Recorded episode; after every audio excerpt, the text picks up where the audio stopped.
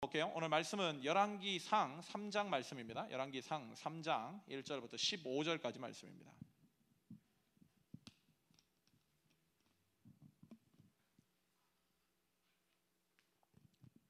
저희가 그 KBS worship 그 페이스 아 페이스북이 아니죠. 그 뭐죠? 팟캐스트가 있습니다. 팟캐스트.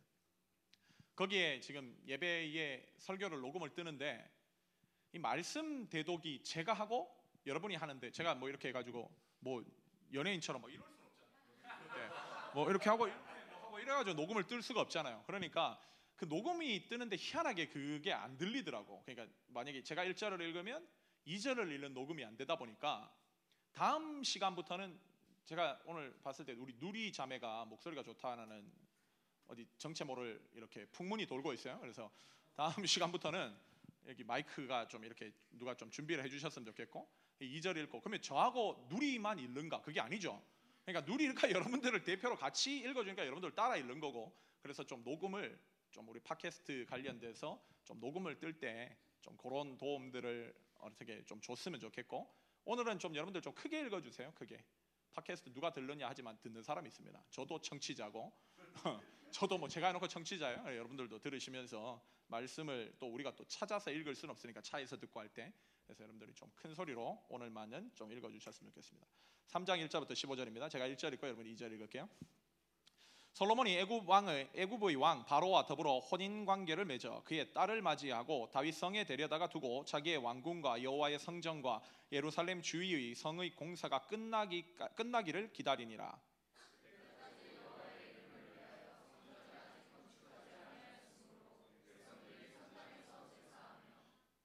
솔로몬이 어, 죄송합니다. 솔로몬이 여호와를 사랑하고 그의 아버지 다윗의 법도를 행하였으나 산당에서 제사하며 분양하더라.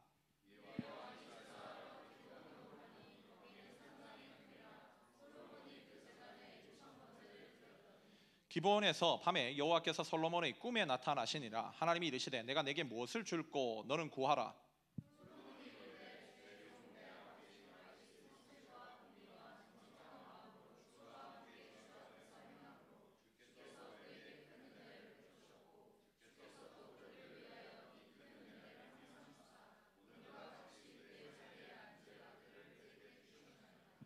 나의 하나님 여호와여 주께서 종으로 종의 아버지 다윗을 대신하여 왕이 되게 하셨사오나 종은 작은 아이라 출입할 줄을 알지 못하고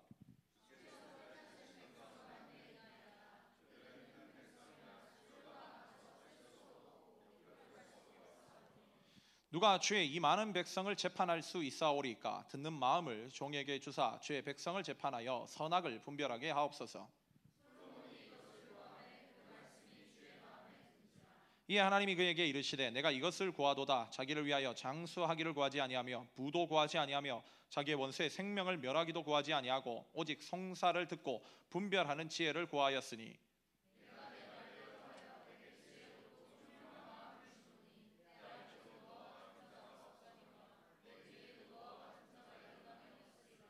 내가 또 내게 구하지 아니하는 부귀와 영광도 내게 주노니 내 평생에 왕들 중에 너와 같은 자가 없을 것이라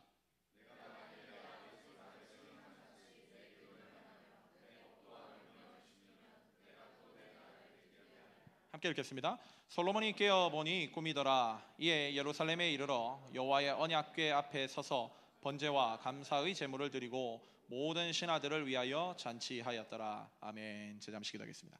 사랑과 은혜가 많으신 아버지 하나님 감사합니다. 귀하고 복된 시간 허락하여 주시고 또한 말씀의 자리에 저리를 인도하시니 너무나 감사합니다. 오늘 당신의 말씀 앞에 섭니다.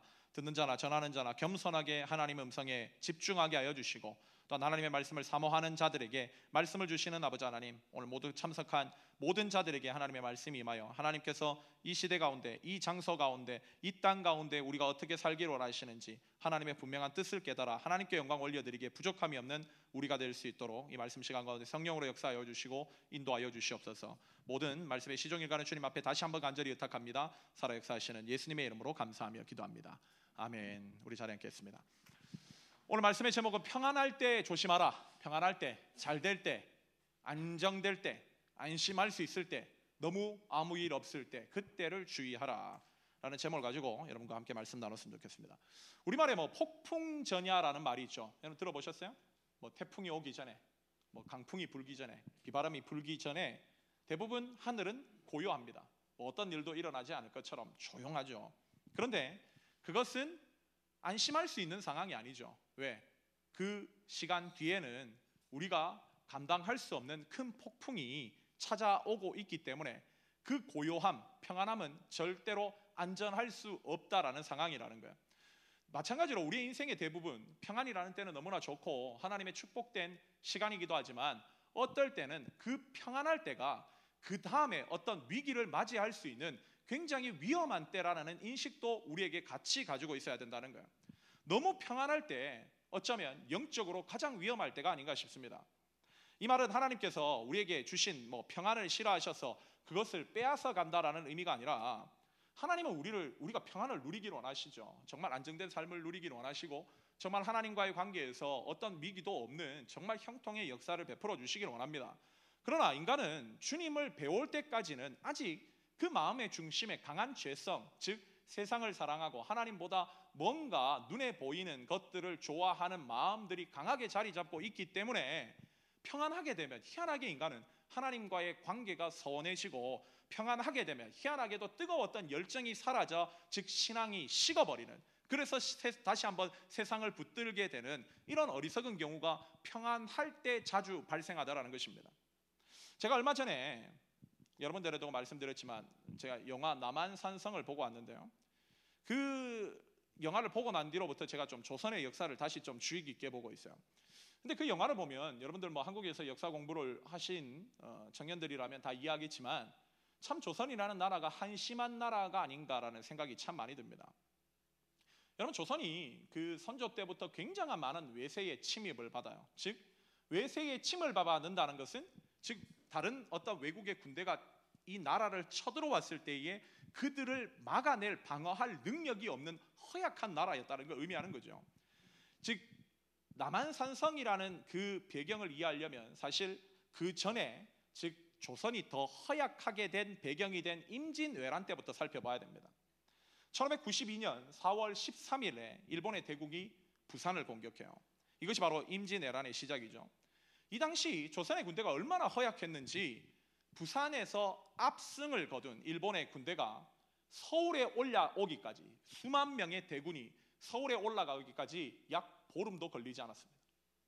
즉 그 말은 여러분 부산에서요 서울로 도보로 가도 아무런 방해물이 없어도 보름까지 도달하기는 제게 힘든 시간이에요. 그런데 일본의 군대가 수만 명의 대군이 서울을 점령하는데 즉 서울에 5월 2일에 점령을 하거든요. 4월 13일에 부산을 함락시키고 들어와서 그러니까 완전 그냥 군대가 아무것도 막히는 게 없는 거예요. 그냥 다 뚫고 올라온 거죠. 일본 군대를 대적할 만한 조선의 군대가 사실 그 당시 아예 없었다는 겁니다. 당시 임진왜란을 주도한 일본의 총사령관이 도요토미 히데요시인데 임진왜란이 일어나기 전에 도요토미 히데요시는 이 한국을 치기 위해서 사실은 명나라를 치기 위해서 한국을 징검다리 삼기 위해서 한국에 점령을 하기 오는데 이미 여러 스파이들을 보내요. 즉 일본에서 온 뭐 승려들 상인들은 거의 100%다 스파이였습니다. 근데 그 사람들이 조선이라는 땅을 보고 다시 이제 일본으로 돌아가서 도요모토미한테 보고를 한 내용이 일본 역사에 기록이 되어 있는 게 있는데요. 그 내용을 보면 무슨 내용이 기록되어 있냐면 왕이 씨요. 조선에는 군대가 없습니다. 이 말을 해요. 제일 처음에 도요토미 히데요시는 이 말을 믿지 않습니다. 아니 도대체 나라가 군대가 없는 나라가 어디냐? 아니 우리 같은 이런 섬나라에도 군대가 있는데 어떻게 조선이라는 나라에 군대가 없을 수 있느냐? 근데 그 말이 사실이었어요. 조선은 군대가 없었습니다. 형식적으로 군대의 모양을 갖추고 있는 어떠한 그런 모양을 썼지만 진짜 나라를 보호할 만한 군대는 아예 존재하지 않았다는 거야. 그러면 왜 조선에는 군대가 없었을까?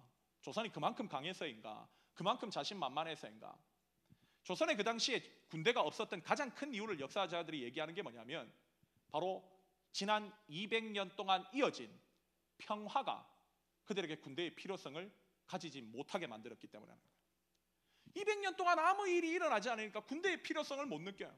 나라를 지켜야겠다라는 어떠한 그 외세의 침입으로 일어나서 우리가 고통받을 수 있다라는 그 생각 자체를 아예 하지 못하는 거죠. 실제로 임진왜란이 일어나기 전에 우리가 그 천 원짜리 지폐, 한국 천 원짜리 지폐 아세요? 거기에 나와 있는 그 어르신의 이름이 뭔지 아십니까? 태계 이왕.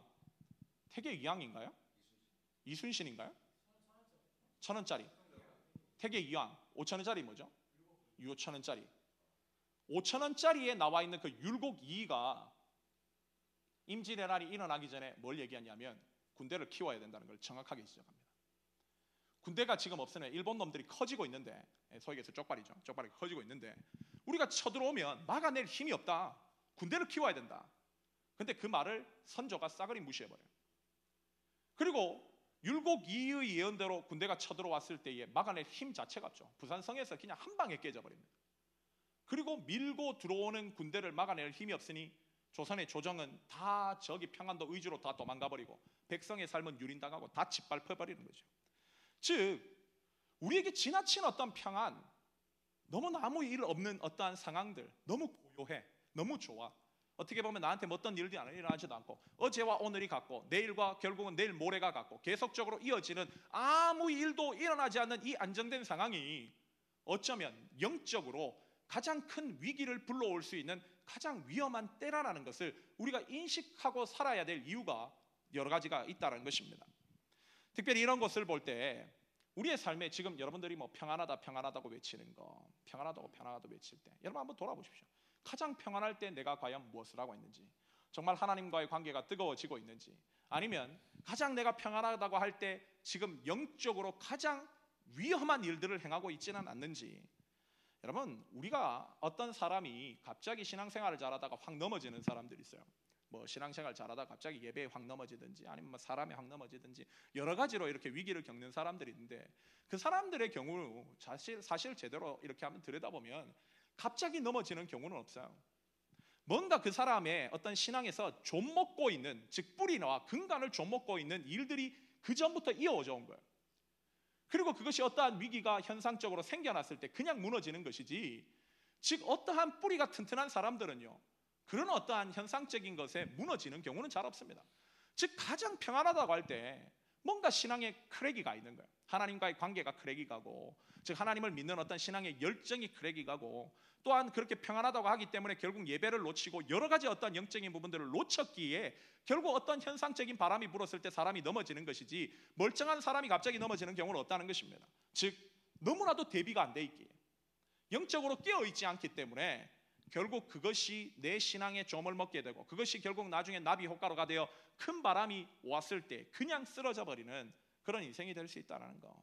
그러기에 우리의 삶이 오늘 말씀의 제목처럼 가장 평안하다고 여겨질 때 아무 일도 일어나지 않는다고 생각할 때 우리는 더욱더 깨어서 내 삶의 틈새가 있는지를 주의 깊게 살펴봐야 된다는 거예요. 내가 지금 연약해 되어 있는 것, 약화되어 있는 것, 너무나 허약해 되어 있는 부분이 무엇인가? 그것을 막고 대비해야 되지만 대비해야 대비해야 하지만 대해야 하지만 우리의 삶 가운데서 인생의 어떤 위기를 넘어설 수가 있고 하나님 앞에서 더 아름다운 인생이 될 수 있다는 사실을 깨닫게 되는 것이죠. 오늘 우리가 읽은 본문에도 솔로몬이 자신들의 정적을 다 처치하고 왕권이 안정되었을 때 잠깐의 방심으로 인해서 나라를 두 동강이 내게 된 단초를 제공한 일들이 오늘 본문에 기록되어 있습니다. 특별히 오늘 본문 전 26, 아, 2장 46절을 보면요. 이렇게 기록되어 있어요. 마지막 하반절을 보면 이에 나라가 솔로몬의 손에 경고하여 지니라. 이 말을 다른 말로 얘기하면 지금까지 솔로몬이 왕이 되는데 방해를 했던 수많은 대적들이 다 제거되고 뭐 아도니아를 비롯해서 수많은 그의 정적들이 대적되고 즉 자신을 괴롭히는 모든 문제가 다 해결되고 이제는 앞으로 바야흐로 솔로몬에게는 안정된 삶, 평안한 성공의 삶이 이제는 시작되게 되었더라라는 말로 2장이 마무리되고 있어요. 그리고 이제 3장에서 그의 새로운 출발 선상에서 지금 이제는 솔로몬은 그 주님께서 주시는 그 안정된 삶으로 이제 영적으로 달려 나가면 되는 일만 남았다는 거예요.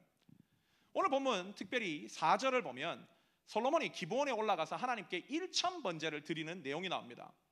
즉 이건 너무나 잘 알고 있는 거죠. 솔로몬이 왕이 되면서 제일 먼저 한 것이 하나님 앞에 가서 1천 번의 번제를 드린 것이다라고 우리는 이해합니다. 오늘 설교의 사실 포인트는 여기 아니에요. 사실 솔로몬이 가장 먼저 한 것이 하나님 앞에 가서 1천 번제를 드렸느냐는 것입니다. 근데 오늘 본문은 그게 아닙니다. 1천 번제를 드리기 전에 먼저 나와 있는 구절이 뭔가 바로 1절부터 3절까지에 나와 있는 내용이라는 거예요.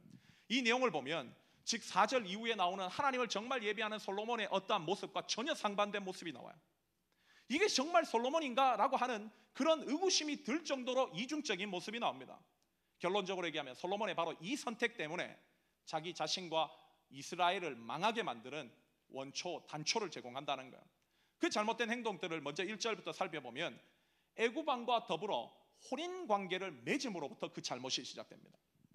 우리말 성경을 보면 애굽왕과 더불어 혼인 관계를 맺어서 애굽왕의 딸과 결혼하였다라고 해서 마치 이집트의 공주와 결혼했는 것에 방점이 있어 보이지만 여기에 우리말 특별히 혼인 관계로 번역된 히브리어 단어의 본래 뜻은 동맹을 맺었다는 뜻이에요.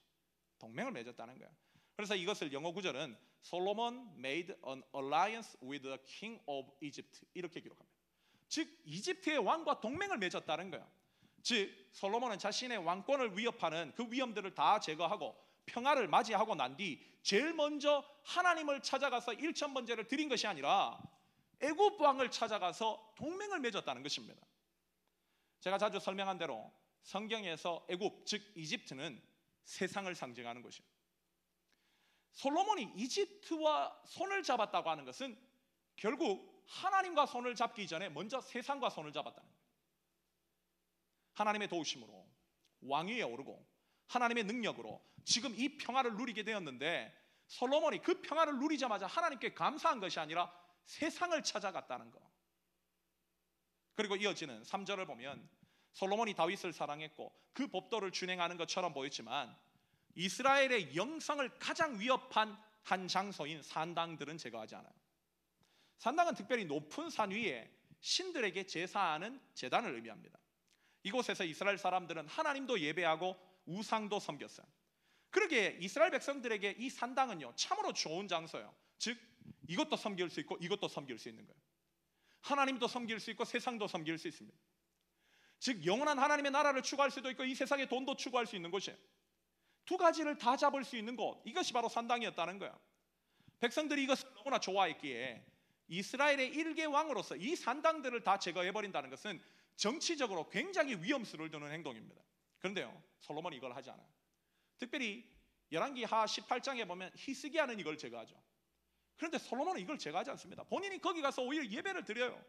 솔로몬은 지금 하나님의 도우심을 받고 이 자리까지 와 있는데 이 산당을 하나님께서는 제거할 거라고 기대하셨는데 산당을 제거하지 않을 뿐만 아니라 본인이 가서 거기에다 예배드리는 이런 이중성.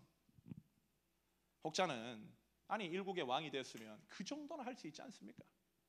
아니 일국의 왕이 됐으면 세상의 어떤 국제 정세도 짜지고 또 여러 가지 국민들의 평화를 위해서 세상의 어떠한 정치적인 정략적인 행동들을 할 수 있죠. 이렇게 얘기할 수 있지만 여러분 그런 생각이 삶과 신앙을 이원화시켜 버리는 가장 위험한 생각이에요. 즉 신앙 따로 삶 따로. 이것이 바로 현대 교회의 가장 큰 문제 아닌가요? 이런 생각들이 결국 이런 거예요. 사업하는 사람들이라면 뭐 술 담배 할 수 있는 것이지. 교회 다닌다고 그거 안 하면 되나? 뭘 그렇게 까다롭게 구냐 그러고. 젊은 시절 뭐 근정도 남녀가 놀아날 수 있는 것이지. 뭘 그걸 가지고 까다롭게 고립토분하게 구냐 그러고.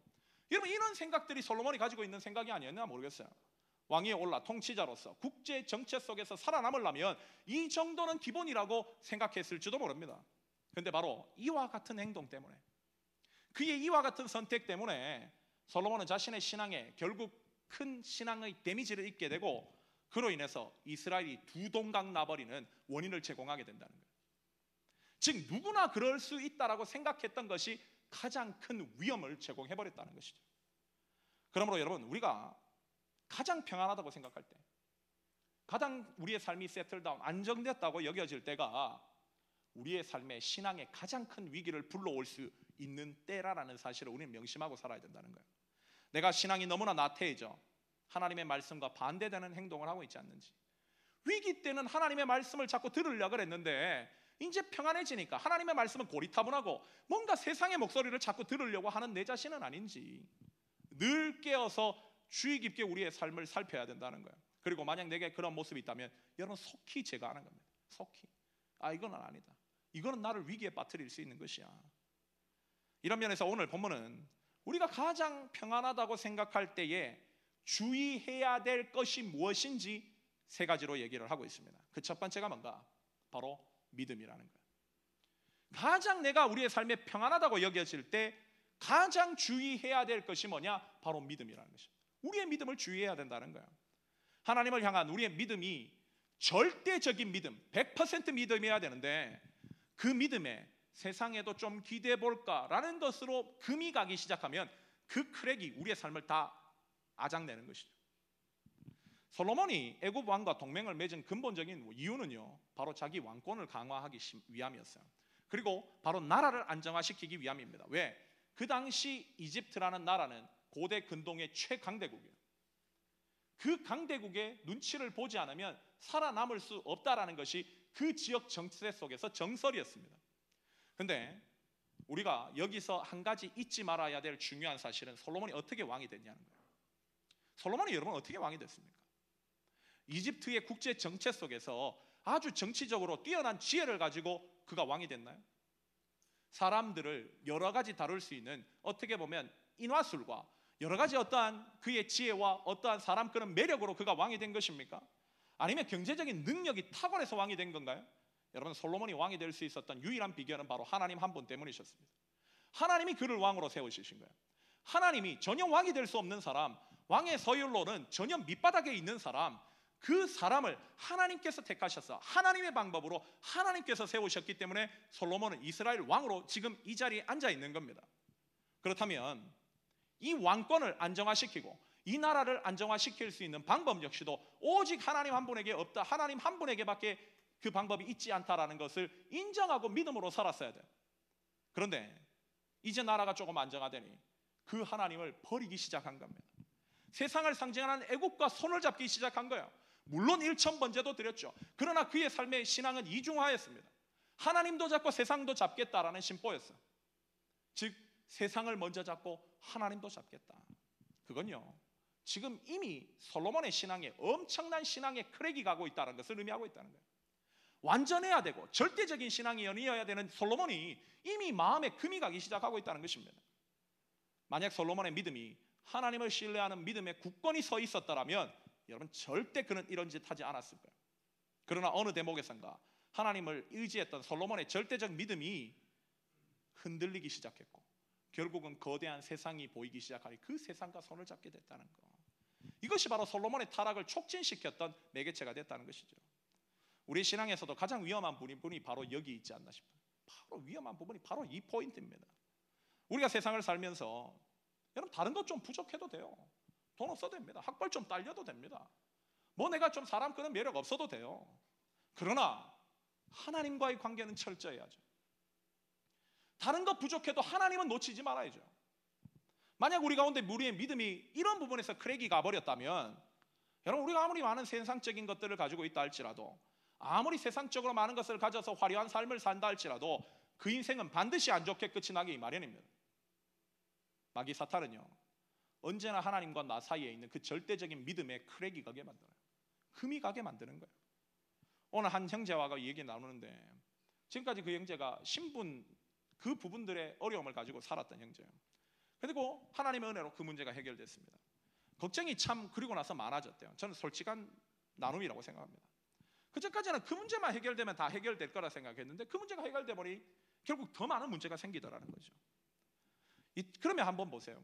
우리가 다 마찬가지라고 생각해요. 우리도 기도할 때 어떠한 문제를 놓고 기도하죠. 그럼 그 문제가 해결됐으면 감사해야 되잖아요. 근데 인간이라는 존재가 어떠냐면 그 문제가 해결되면요. 다른 염려와 걱정거리가 와요.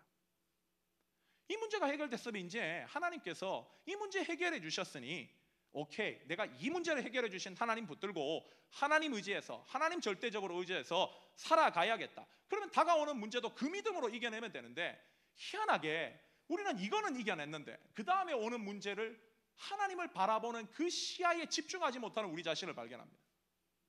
갑자기 이 문제 생기니까 세상이 보여요. 어, 너 어떻게 해야 되지? 세상의 조언을 구합니다. 다른 사람은 어떻게 했지? 결국 어떻게 보면 세상적으로 현명해 보이죠. 여러 조언을 구해라. 그 길로 갔던 사람들의 얘기를 들어봐라. 그리고 나서 네 방법을 찾아봐라. 굉장히 지혜로운 방법처럼 보이고 굉장히 당연한 것처럼 보이지만 신앙인에게 있어서는 굉장히 위험한 포인트라는 거예요. 왜? 그 마음이 과연 어디서부터 비롯된 마음이냐는 거예요. 하나님을 절대적으로 의지하는 가운데 그걸 찾아다니는 것인지 아니면 내가 하나님을 절대적으로 의지하지 않고 있기 때문에 그 세상 사람들의 조언을 구하고 있지는 않는지 만약 내가 이 문제를 해결하는 하나님의 도우심을 잊고 세상의 방법에 지금 기대고 있다면 그 사람 굉장히 큰 문제를 가지고 있는 겁니다. 우리 모두도 만약 그런 삶을 살고 있다면 우리의 신앙이 굉장히 큰 크랙이 있다는 거예요. 이 문제는 해결했는데 절대적인 하나님과의 믿음의 관계는 문제가 생겨버렸다는 거예요. 여러분, 마귀는요, 언제나 우리 옆에서 속삭입니다. 이제 이 문제 해결됐으니 세상의 방식을 따라봐. 세상 사람들처럼 돈을 잡아야 돼. 직장 배경을 쌓아야 돼. 연봉을 올리기 위해서 노력해야 돼. 그게 훨씬 더 이 땅에서 better하게 사는 방법이야. 그게 바로 아메리칸 드림이야. 그런 소리에 우리의 귀가 현혹되기 시작하면 지금까지 눈에 보였던 하나님은 안 보이기 시작해. 그리고 거대한 세상의 논리가 우리를 압도하기 시작합니다. 그러면 어느 순간 하나님은요, 저기 방구석에 구석에 처박혀 있는 작은 먼지밖에 안, 먼지 같은 존재로밖에 여겨지지 않아요. 그런 믿음으로 우리가 세상을 어떻게 이깁니까? 그런 믿음으로 우리의 삶을 어떻게 영원한 성공을 향한 그 길로 나아갈 수 있게 만들어요. 여러분, 마귀는요 언제나 잊지 마십시오. 세상이 크게 만드는 게 보이는 일에 어떠한 노력을 다하며 우리를 위협해 옵니다. 그럴 때 우리의 마음이, 우리의 시야가 절대적인 하나님의 믿음 가운데 뿌리를 받고 있다면 여러분 우리는 어떠한 세상의 유혹에 와도 흔들리지 않겠죠. 여러분 지금까지 우리를 도와주셨고 인도해 주신 하나님의 손길을 한번 생각해 보십시오. 여러분 지금 미국 땅에서 지금 살고 있는 거, 숨 쉬면 살 수 있는 거, 건강 지켜 주신 거, 돈이 아무리 많아도 뭐 합니까? 건강 잃어버리고 내가 오늘 내일 아침 죽을 수밖에 없는 그러한 어떤 위기 가운데 몰렸을 때 결국 내가 지금 여기 누리고 있었던 그 모든 것이 과연 무슨 의미가 있습니까? 여러분 하나님께서 지금 베풀어 주신 게 얼마나 많아요. 내가 결국 가진 건 없어도 하나님 건강하게 나를 지켜주신 거, 숨 쉬며 살 수 있게 해주신 거, 하나님을 찾을 수 있게 해주신 거, 예배의 장소를 만나게 해주신 거, 내가 원래는 하나님을 믿지 않았는데 이곳에 와서 예수를 믿게 해주신 거, 여러분 너무 감사한 게 많잖아요. 그 절대적인 하나님과의 관계에 결국 내가 계속적으로 의지하며 나가면 앞으로에 일어나는 모든 일도 하나님이 다 책임져 주실 것인데 우리는 왜 그것을 믿지 못하고 있는 것일까요? 여러분, 결국 이 믿음의 도전을 가하는 것은 아무리 여러분에게 좋은 친구의 모습으로 다가오고 아무리 세상에 좋은 좋은 자의 모습으로 다가온다 할지라도 그것은 하나님의 편에 서 있는 사람이 아닌 마귀의 편에 서 있는 사람입니다. 그런 소리를 주의해야 된다는 거예요. 여러분 우리가 의지할 분은요 오직 하나님 한 분밖에 없으십니다. 우리의 마음에 하나님을 향한 의심의 마음을 품지 말고 절대적으로 하나님을 믿는 믿음 안에서 살아가야 된다는 거예요. 그러면요 능력의 하나님께서 지금까지 나를 인도하시고 도와주셨던 대로 모든 것 다 해결해 주세요. 그게 믿음입니다. 그게 우리가 지켜야 될 절대적인 믿음이라는 거예요. 그러기에 결국 우리가 평안할 때 내게 정말 절대적인 하나님과의 믿음의 크레기가 있는지 우리 자신을 살피고 언제나 절대적인 믿음으로 살아가긴다고 한다면 하나님께서는 우리를 절대적으로 지키시고 세상을 절대적으로 이기게 하시고 우리의 삶의 진정한 영적 축복이 무엇인지를 경험하게 해주신다는 거. 이것이 결국 오늘 본문이 우리에게 주는 첫 번째 메시지라는 것입니다. 둘째로 우리가 평안할 때 가장 주의해야 될 두 번째 것은 바로 우리의 삶의 터전이에요. 이것 또한 힘써 지키지 않으면 우리의 삶이 무너질 수 있다는 것입니다. 오늘 본문 1절을 한번 다시 한번 읽어볼게요. 여러분 1절 한번 같이 읽겠습니다. 뒤에 뜹니까? 함께 읽겠습니다. 시작.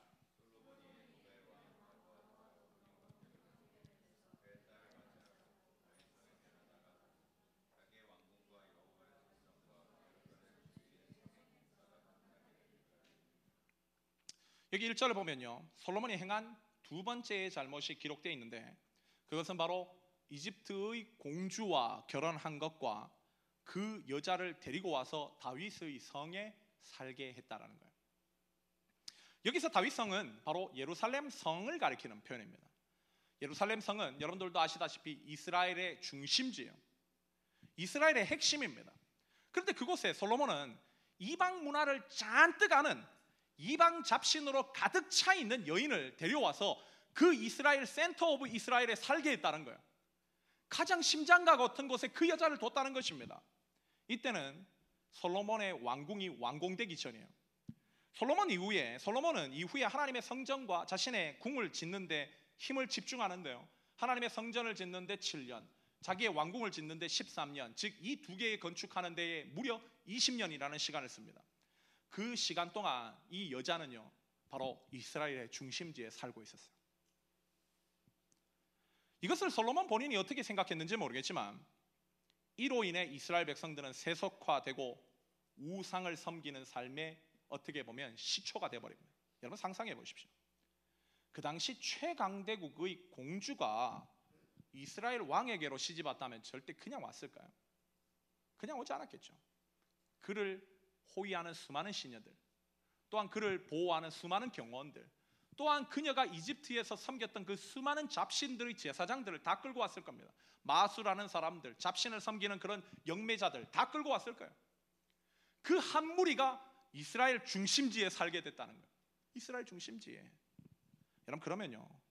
애굽의 부패한 문화가 예루살렘을 더럽히는 것은 시간 문제예요. 인간은 워낙 더러운 죄성이 가득한지라 거룩한 것에 끌리기보다는 죄성에 훨씬 더 빨리 끌리고 전염됩니다. 그런 문화가 중심에 있으니 결국 어떻게 되겠어요?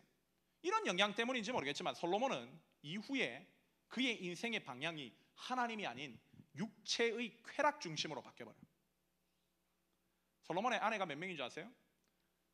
아내만 700명, 첩이 300명, 토털 1000명. 어떤 형제들 중에 이걸 굉장히 부러워하는 형제가 있더라고요. 그거는 멍청이죠. 여러분 우리가요, 여러분 결혼해 보시면 알겠지만 한 분 모시고 사는 것도 벅찹니다. 제가 우리 아내가 벅차다는 게 아니라 여러분 한 분 모시고 사는 게 벅차요. 이상 그렇죠. 한 분 모시고 사는 게 벅차잖아요. 한 분, 한 분으로 만족해요. 나는 아내 한 분으로 만족해요. 그 찬양의 가사가 나와야 되는 건데 지금 아직 안 나오고 있는데 여러분 한 명으로 벅차요. 천 명을 모신다. 미치는 짓이죠. 천 명을 모신다는. 여러분 이미 이걸 뭘 의미할까요? 이미 솔로몬 자신의 방향이 쾌락으로 바뀌었다는 거예요. 쾌락. 채워지지 않는 그 쾌락. 그걸 채우겠다고 수많은 여자를 데리고 오는 것입니다. 여러분 애굽의 문화, 세상의 문화가요. 육체 중심적 쾌락 문화입니다. 그 쾌락, 여러분 쾌락을 한번 보세요. 쾌락 문화는 가요. 한 번 인간의 몸뚱아리가 거기에 맛을 보기 시작하면요. 마치 그것에 더 몸몸이 불사르게 될지라도 그 쾌락의 자신을 내, 내줍니다. 쾌락은요 끝없는 쾌락을 향해 도전하게 돼 있어요. 마치 밑빠진 밑빠진 독처럼 부어도 부어도 채울 수 없는 것이 쾌락인데 즉 쾌락 문화에 빠지면 그것에 늪에 빠져서 헤어나오지를 못하는 거예요. 여러분 그래서 이제 솔로몬이 후에 회개하면서 썼던 책 중에 하나가 또 아가서라는 책인데 솔로몬이 이렇게 얘기합니다. 포도원을 허무는 작은 여우를 때려잡아라. 이런 얘기를 해요. 그 뭐죠? 너의 삶을 허무는 것은 다른 어떤 것이 아니야. 네 마음속에 있는 그 여우와 같은 쾌락 새끼들이라는 거예요. 그거를 때려잡지 않으면 네 포도원 다 망가진다는 거예요. 여러분 어쩌면 여러분 삶 가운데서 지금 뭘 쾌락을 추구하고 있는지 한번 보세요. 뭐 성적인 쾌락뿐만 아니라 물질적 쾌락, 쇼핑의 쾌락, 어떤 인간 관계의 쾌락, 어쩌면 이 세상에서 오는 어떠한 것들의 쾌락, 내 육신이 어떠한 그 쾌락에 빠져가지고 하나님을 추구해야 되는 방향을 저버리고 세상을 향해 추구하고 있지는 않는지. 그런 쾌락을 추구하는 사람일수록요, 쾌락의 맛에 빠져서 하나님의 은혜를 기억하지를 못합니다. 하나님과 자꾸 멀어져요. 본인은 육신에 만족시키는 것에만 자꾸 집중을 합니다. 그런데 그걸 자유롭게 풀어준다고 해서 결국 답이 있는가? 답이 없어요. 그건 끝이 없는 쾌락입니다. 영원히 부어도 채워지지 않는 거. 그래서 솔로몬은 자기가 해보니까 이거 아니더라. 그래서 그거를 두들겨 패서 잡으라는 거예요. 두들겨 패서. 어떻게 보면 구약의 자기 부인의 표현인 거죠. 자기 부인의 표현. 여러분 삶의 터전을 거룩하게 만드는 거 큰 것에 있는 게 아니에요. 바로 여기 있다는 거예요. 내가 하나님의 방향이 아닌 다른 방향으로 향하게 있게 하는 그 모든 육신적 즐거움들 이것이 여러분을 버릴 수 있다는 것입니다. 이것을 여러분과 하나님과의 관계를 금이 가게 만들 수 있다는 거예요. 그래서 여러분 아니란 생각으로 이 정도는 괜찮겠지라고 여기는 모든 것이 여러분의 삶을 망칠 수 있습니다. 이것을 때려잡을 수 있는 신앙의 결단 이것이 있을 때 우리의 삶은 더욱더 능력 있는 삶, 성공의 삶을 향해 나아갈 수 있다는 거. 이것이 오늘 본문에 주고 있는 우리에게 주는 두 번째 메시지입니다. 마지막으로 우리가 평안할 때 주의해야 될 것이 있다면 바로 예배예요. 예배. 어쩌면 가장 중요한 포인트가 아닐까 싶어요. 오늘 보면 2절 3절이 이렇게 기록됩니다. 여러분 한번 읽어 주십시오. 2절 3절입니다. 시작.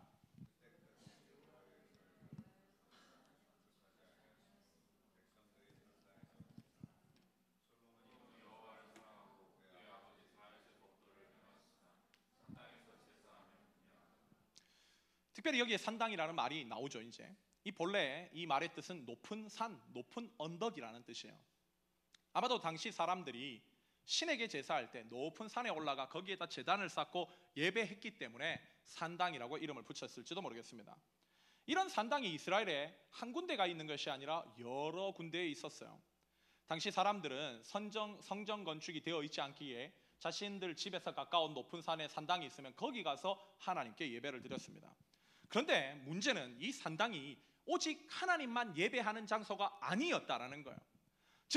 즉 이방인들, 즉 특별히 가나안에 있는 가나안 우상을 섬기는 그 가나안 족속들이 자신들의 신을 섬기기 위한 그 재단으로도 이 산당을 사용했습니다. 즉 한 장소에서 어떤 사람은 하나님도 섬기고 어떤 사람은 이방 신도 섬기는 일을 한 거였다는 거예요.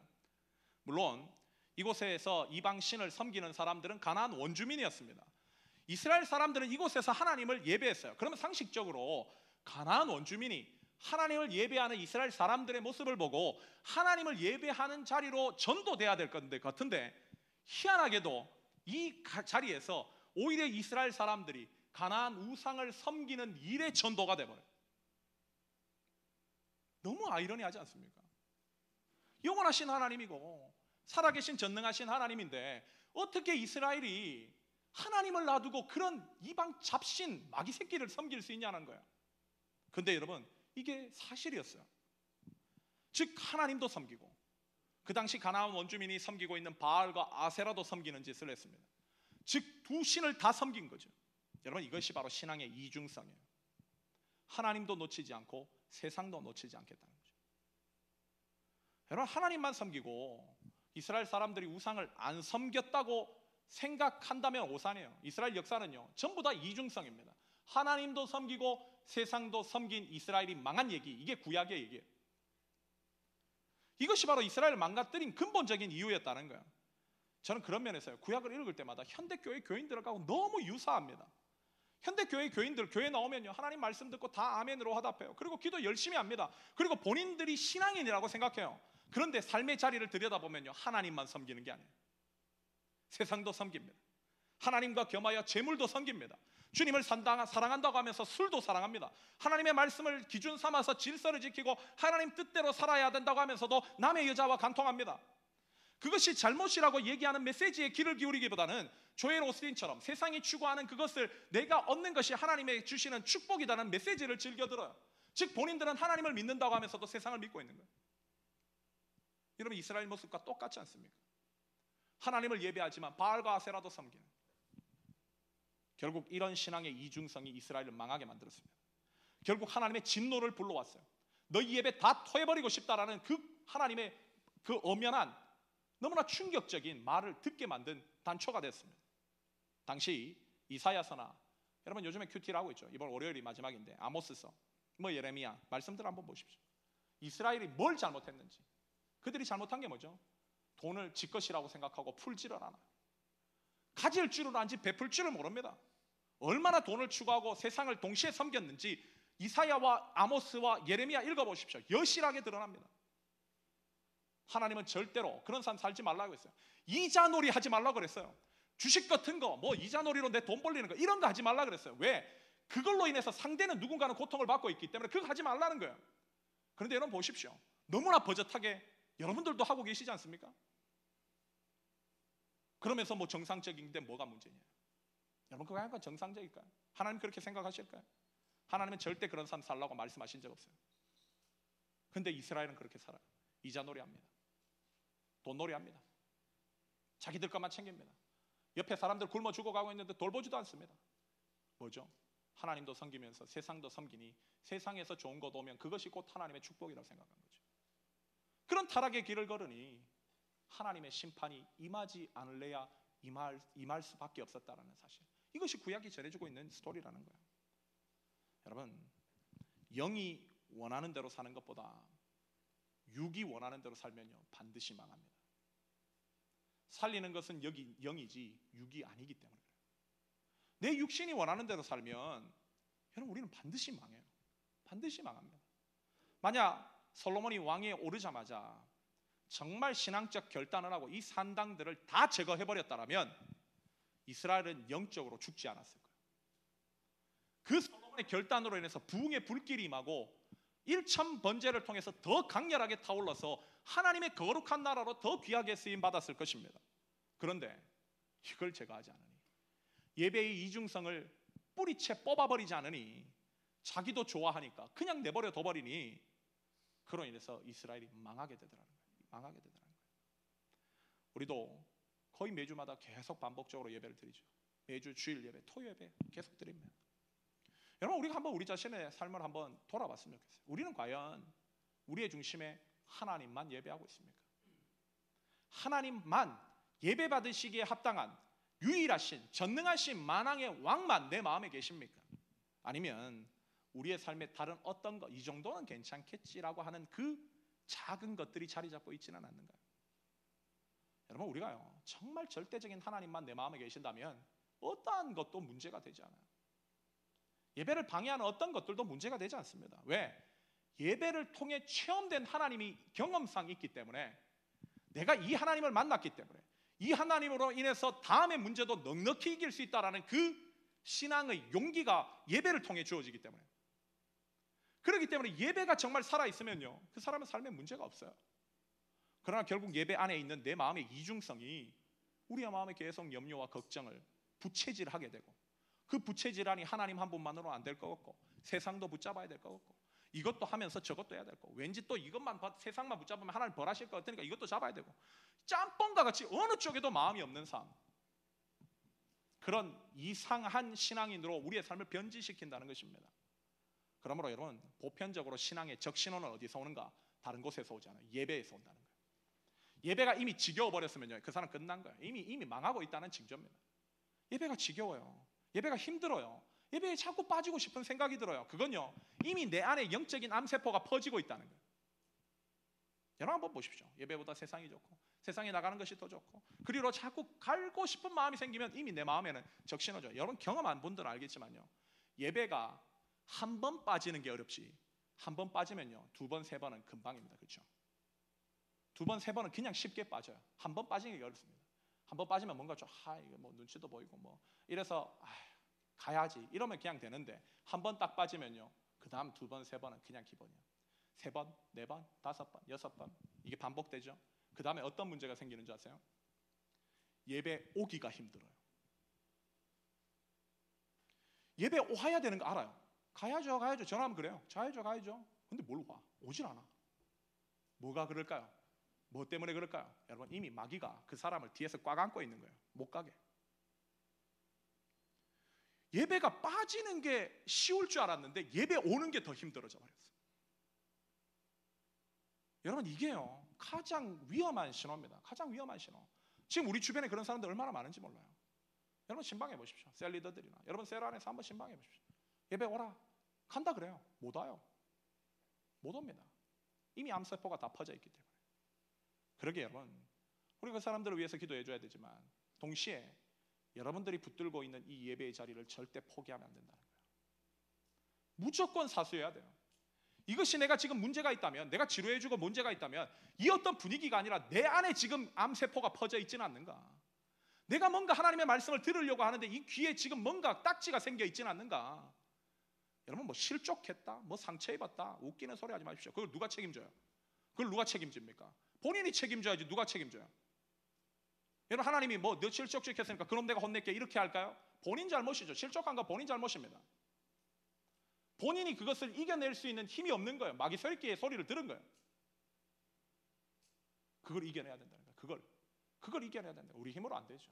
그러기에 예배의 자리를 붙들어야 된다. 하나님 더 붙들어야 된다는 거예요. 우리는 연약해요. 상처도 많고 어떤 소리 들으면 워낙 유리멘탈이라 이리저리 흔들리기 때문에 우리의 힘으로 할 수 없어요. 그러니 하나님 붙들어야죠. 하나님 더 의지해야죠. 기도의 자리에 나와야 되고 예배의 자리에 나와야 되고. 그래서 여러분 느헤미야가 자신의 신앙 고백을 느헤미야 8장 10절을 통해 이렇게 고백합니다. 여호와로 인하여 기뻐하는 것이 너희의 힘이니라. 여호와를 인하여 기뻐하는 것이 너희의 힘이다. 즉 예배의 자리 나와서 하나님을 기뻐하고 찬양하고 감격할 수 있는 것이 바로 너희의 힘이라는 거예요. 이 힘만 있으면 다 이겨낼 수 있다는 거예요. 이 힘만 있으면 여러분 국권이 어떠한 문제 앞에서도 쫄지 않고 담대하게 능력 있게 살아갈 수 있다는 것입니다. 오늘 우리는 우리의 삶의 위기가 어디에서 오는지를 살펴봤어요. 평안할 때가 위기의 시초가 될 수 있다는 거예요. 그 평안할 때 많은 사람들이 이 세 가지를 놓칩니다. 믿음을 놓치고 삶의 터전을 거룩하게 보호하지 않고 마지막으로 예배를 놓쳐버린다는 거예요. 평안하니까. 제가 참 안타까운 거는 청년부 사역을 하면 참 힘들 때 새벽에 나와서 기도하고 뭔가 힘들 때 막 눈이 살아있는 그런 청년들을 볼 때 참 감사해요. 그건 정말 고난이 축복이 된 케이스거든요. 그로 인해서 하나님과의 관계가 뜨거워지는 거예요. 그래서 정말 뭐 부름받아 나서니 뭐 어디든지 가오리라 그런 열정을 가지고 정말 살려고 하는 것처럼 보여요. 그러면 하나님이요. 그래. 너 이때 동안 세상 의지했기 때문에 이런 문제 생겼지. 이제는 나를 의지하기 때문에 내가 그 문제 해결하는 거 한번 봐라. 그리고 하나님 능력을 보여주세요. 그럼 문제 해결되죠? 그럼 어떻게 해야 돼요? 아, 능력이 하나님 붙들고 더 담대하게 살아야 되겠구나. 근데 많은 청년들이 그 문제 해결됨과 동시에 세상으로 갑니다. 다시 세상 또 보기 시작해요. 그럼 어떻게 되죠? 하나님과의 관계가 금이 가죠. 신앙 식어버리죠. 예배를 빠지기 시작하죠. 나중에 예배 나오기가 힘들어지는. 그리고 하나님이 또 택하신 백성이면 어떻게 하겠어요? 또 고난으로 때리시는 거예요.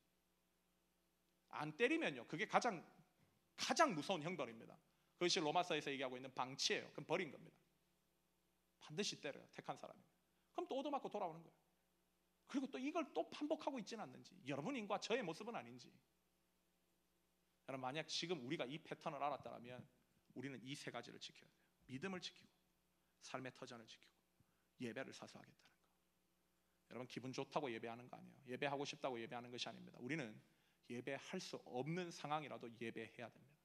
감사할 수 없는 상황이라도 감사할 수 있는 사람이 되어야 돼요. 찬송할 수 없을 만큼 내 마음이 낙담된다 할지라도 주님을 찬송할 수 있는 신앙인이 되어야 돼요. 그것이 정말 주님이 찾으시는 신앙인이고 그 신앙인들은 왜 그렇게 할까요? 바로 여호와 하나님을 기뻐하는 것이 나의 힘이다라는 것을 체험한 사람이기 때문에 여러분들 이 고백이 있다면 여러분들 정말 동일한 체험을 하나님께서 여러분 삶 가운데도 허락하실 것입니다. 오늘 말씀처럼 정말 평안할 때도 우리의 삶이 하나님의 능력으로 인해 승리할 수 있는 기초를 끝까지 지키고 어떤 영적 위기에도 넉넉히 이겨낼 수 있는 능력의 여러분들 삶이 되시기를 예수님의 이름으로 간절히 축원합니다.